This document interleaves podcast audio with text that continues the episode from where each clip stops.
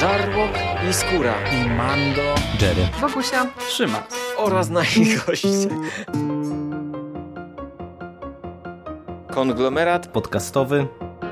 Wasze ulubione podcasty w jednym miejscu. Zapraszamy. Zapraszamy. Zapraszamy. zapraszamy. Zapraszamy.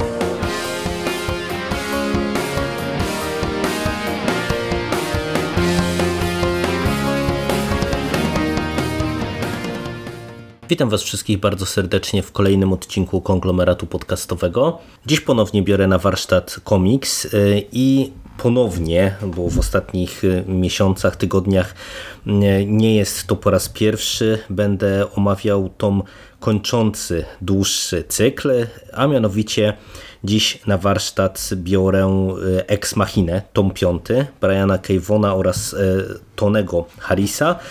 Tom piąty, który zbiera ostatnie 10 zeszytów e, tejże serii oraz zeszyt specjalny zatytułowany Zieleń, w którym to za rysunki odpowiada John Paul Leon. I e, tak jak wspomniałem, jest to e, finał, wielki finał dłuższej opowieści, którą przez te 50 zeszytów Won nam serwował. Myślę, że jeżeli słuchacie tego podcastu, no to albo y, czytaliście komiks, albo słuchaliście może wcześniejszych y, moich nagrań i wiecie o czym jest ta seria. Krótko dla przypomnienia, jest to opowieść o burmistrzu Nowego Jorku Michelu Handredzie, który stał się tym burmistrzem dzięki temu, że wcześniej funkcjonował jako taki mm, superbohater, który no, wypłynął na zamach zamachach e, w, przy World Trade Center, kiedy to udało mu się zmienić z naszej perspektywy, czy naszej rzeczywistości e, bieg wydarzeń. E, no i jako ten, że superbohater został burmistrzem Nowego Jorku, niepartyjnym, no i my śledzimy E, jego e, losy na przestrzeni całej e, tak naprawdę jego kadencji jako burmistrza i ta seria łączy z jednej strony kwestie polityczno-społeczne, bo tutaj jest bardzo duży nacisk na to wszystko, z drugiej strony Mamy tutaj sporo elementów e, science fiction, ze względu na to, że jak, jak pamiętacie, no Mitchell Hundred e, ma te swoje moce, e, które pochodzą z niewyjaśnionego źródła, ma też elementy horroru, kryminału. No jest to swoista mieszanka wybuchowa. No i tak, mamy tom piąty, który kończy nam tę całą opowieść. Ja przy wcześniejszych odsłonach, czyli przy tomie trzecim, czwartym, e, zacząłem troszeczkę marudzić nie tyle na jakość samego tego komiksu, e, dlatego że wydaje mi się, że to, co e, Won nam serwuje, ma dość równy, stały poziom. Ten tom piąty tak naprawdę cały czas ogrywa te same motywy, które e, śledziliśmy wcześniej, e, czyli mamy znowu tutaj jakieś no, newralgiczne kwestie społeczno-obyczajowe, z którymi Mitchell Hundred musi się mierzyć. Tutaj na przykład wypływa na pierwszy plan kwestia pigułki wczesnoporonnej, bo chyba tak to się fachowo nazywa jej e, potencjalnego e, refundowania z perspektywy miasta Nowego Jorku. E, ale to nie jest jedyny tego rodzaju motyw. Natomiast ten tom kończący w końcu chciałoby się rzec, e, tak naprawdę wyciąga nam na pierwszy plan e, bardzo mocno te wszystkie wątki science fiction e, i jest chyba również, no nie chyba, ja myślę, że jest na pewno takim tomem najbardziej horrorowym, dlatego że ja przy okazji bodajże drugiego tomu wspominałem o tym, że tam, był cała, tam była cała jedna historia bardzo mocno w klimacie horroru. Tutaj tego horroru jest zdecydowanie więcej. E, no ale jak to wypada, to całościowo e, zaraz Wam wszystko omówię. E, cały ten tom jest podzielony na cztery główne opowieści i tak naprawdę no tutaj widać, że Won postanowił spiąć wszystkie wątki na ile satysfakcjonująco mu się udało, mm, ja trochę mam wątpliwości. Dlaczego?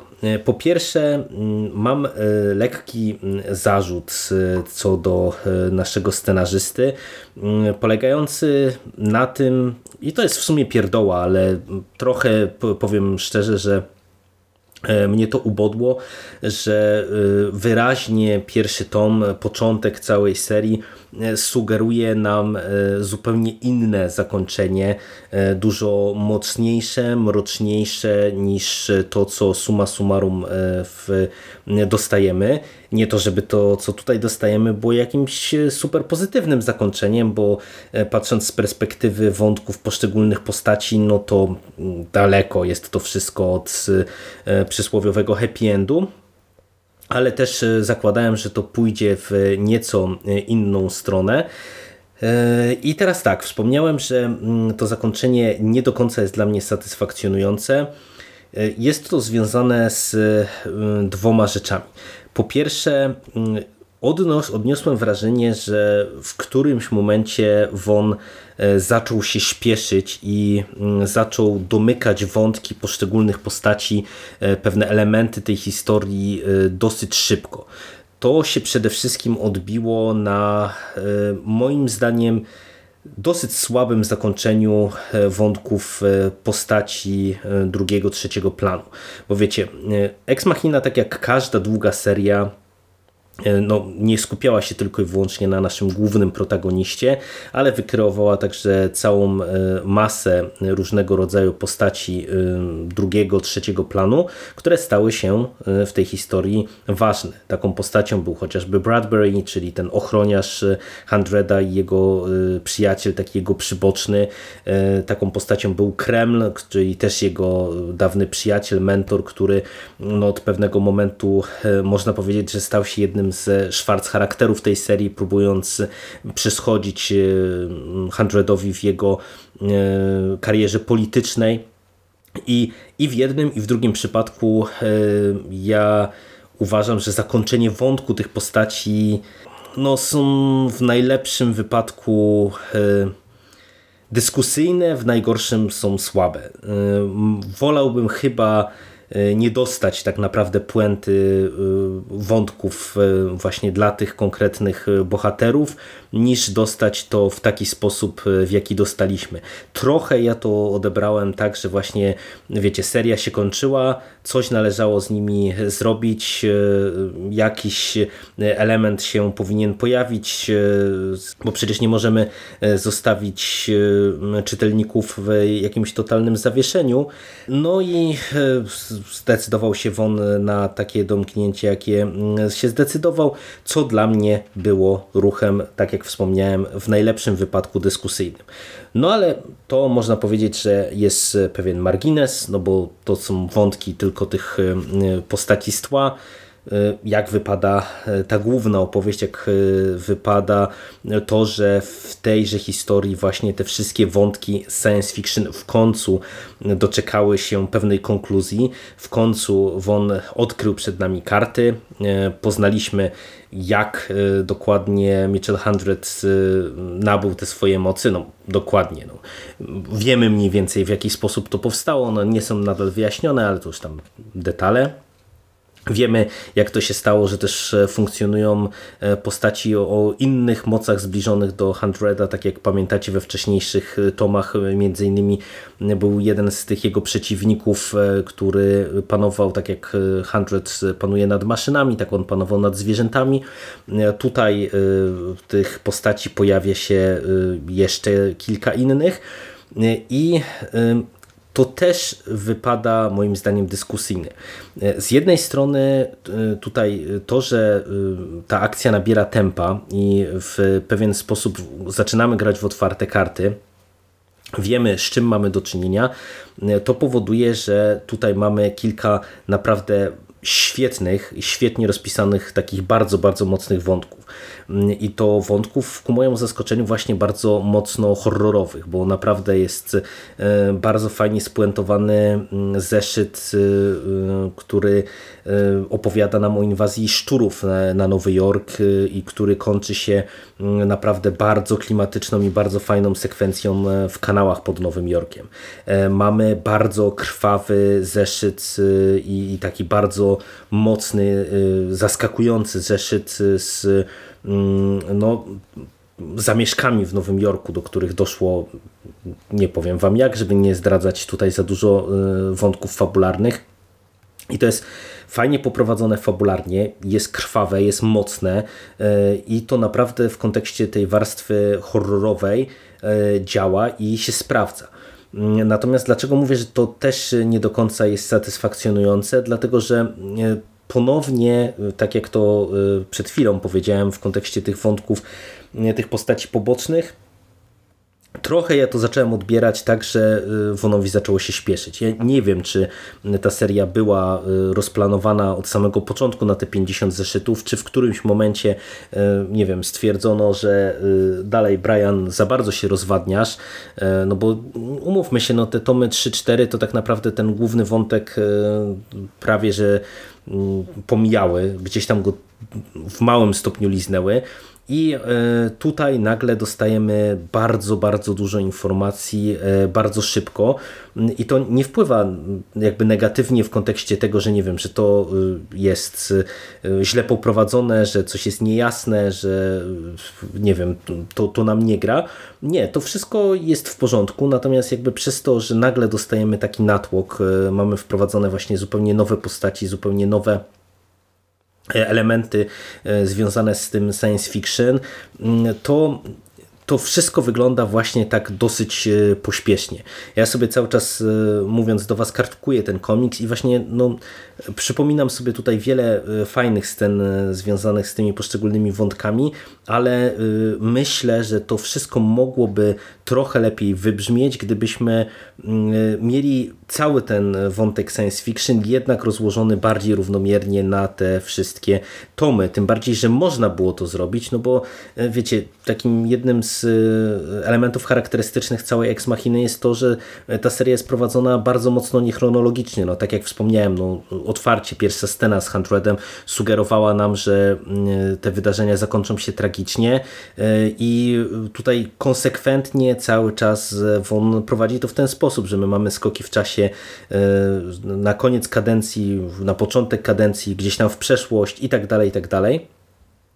I wydaje mi się, że e, zdecydowanie lepiej właśnie z perspektywy mojej e, wypadałoby nie to, żeby to prowadzić właśnie jakoś, nie wiem, bardziej chronologicznie, to jest czytelne. Natomiast e, wydaje mi się, że można było to lepiej rozłożyć, żebyśmy mieli e, te zagrożenia wprowadzane stopniowo, e, wprowadzane gdzieś tam wiecie, w trzecim tomie na przykład pojawia się jakiś kolejny artefakt, jakiś kolejny wątek i wydaje mi się, tak jak mówię, że to mogłoby lepiej wybrzmieć. Przy czym to, jak jest to poprowadzone, to powoduje, że ten tom mm, jest e, no, najbardziej wybuchowym, e, że się tak wyrażę. Wiecie, Ex Machina w każdym tomie dostarczała sporej porcji wrażeń, natomiast no, przez to, że E, jednak tam było często więcej historii niż te cztery. E, były krótsze jakieś opowieści skupiające się na jakimś jednym problemie, jednym e, wątku. No to mimo wszystko te tomy były często takie trochę bardziej rozdrobnione, trochę rozwodnione przez to, że się tak wyrażę. Natomiast tutaj tak naprawdę, mimo że mamy ten podział na cztery opowieści, to tak po prawdzie one stanowią wszystko, wszystkie zamknięcie tego głównego wątku i poszczególnych elementów elementów tej historii. I to powoduje, że to napięcie jest e, summa summarum bardzo duże, czyta się ten tom e, bardzo szybko, e, więc wiecie, no plusy i minusy takiego podejścia, jakie scenarzysta nam zaserwował. Rysun, pod kątem rysunków, no, warstwa graficzna nic się nie zmieniła tak naprawdę. Mamy gościnnego rysownika w tym jednym zeszycie. On jest w porządku, pasuje do opowiadanej historii. I teraz no, krótko do podsumowania. Ja uważam, że Ex Machina to jest na pewno jedna z y, bardziej nietypowych serii komiksowych, które na naszym rynku y, w ostatnich latach się e, ukazały. Z jednej strony mam poczucie, że gdyby nie ta komiksowa hossa, którą mamy, to wydaje mi się, że nikt by się y, nie zdecydował, aby ją wydać, bo y, to jest komiks, który jest, y, wydaje mi się, taką niszą w niszy, naprawdę, bo jednak on się tak bardzo mocno skupia e, na tych wątkach e, społeczno-polityczno-obyczajowych, że y, no, umówmy się, mimo że te, te, y, ta pula komiksów dla y, dojrzałego, dorosłego czytelnika cały czas się poszerza, no to jednak właśnie ze względu na podejmowaną tematykę, no to jest po prostu komiks niszowy i seria niszowa.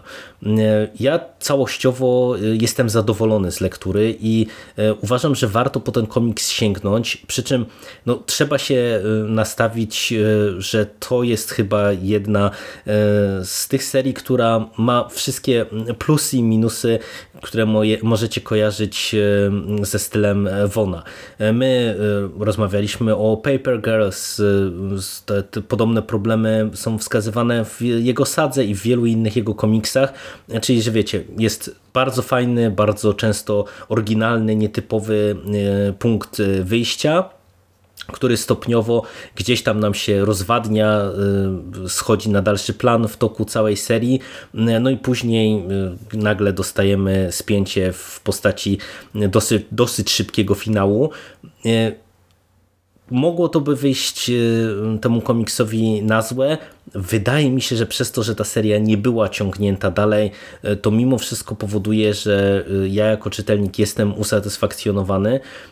I jeżeli szukacie komiksu takiego, nie chciałbym powiedzieć ambitniejszego, bo to nie jest jakiś przesadnie ambitny komiks, ale komiksu nieco odmiennego, nieco ciekawszego, to zdecydowanie po Ex Machinę warto sięgnąć, przy czym właśnie nastawiajcie się, że to jest komiks głównie o tej tematyce polityczno-społeczno-obyczajowej, gdzie ta warstwa horrorowa, warstwa science fiction, warstwa no, taka quasi superbohaterska jest istotna, ale tak naprawdę jest tłem e, dla e, tego, co powiedziałem e, wcześniej, czyli dla polityki, dla kwestii społecznych.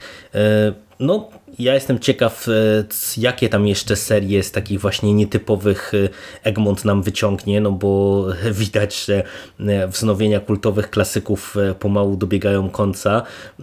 Pomału kończą się komiksy Alana Mura, które mo można by u nas wydać, jeżeli chodzi o te popularniejsze serie i mam nieodparte wrażenie, że najbliższe lata, jeżeli ta komiksowa hossa się nie zakończy, no to może spowodować, że tak duży wydawca, jakim jest Egmont, który no, potrzebuje cały czas dopływu tej świeżej krwi i dużej liczby tytułów przede wszystkim też miesiąc w miesiąc, będzie sięgał po coraz takie bardziej niszowe serie.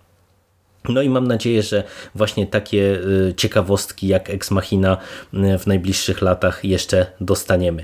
Jeżeli komiks czytaliście, podzielcie się koniecznie swoimi wrażeniami, bo ja naprawdę jestem bardzo ciekaw, jak ta seria gdzieś tam rezonuje z polskimi czytelnikami, bo mam wrażenie, nawet też po ilości recenzji i opinii, które widziałem w polskich internetach, a których jest mało, że, że właśnie ten komiks niespecjalnie się u nas przyjął i sprzedał, ale może to wrażenie, może jednak ma swoich fanów. Dajcie koniecznie znać, a ode mnie na dzisiaj to wszystko. Dzięki i do usłyszenia w przyszłości. Cześć!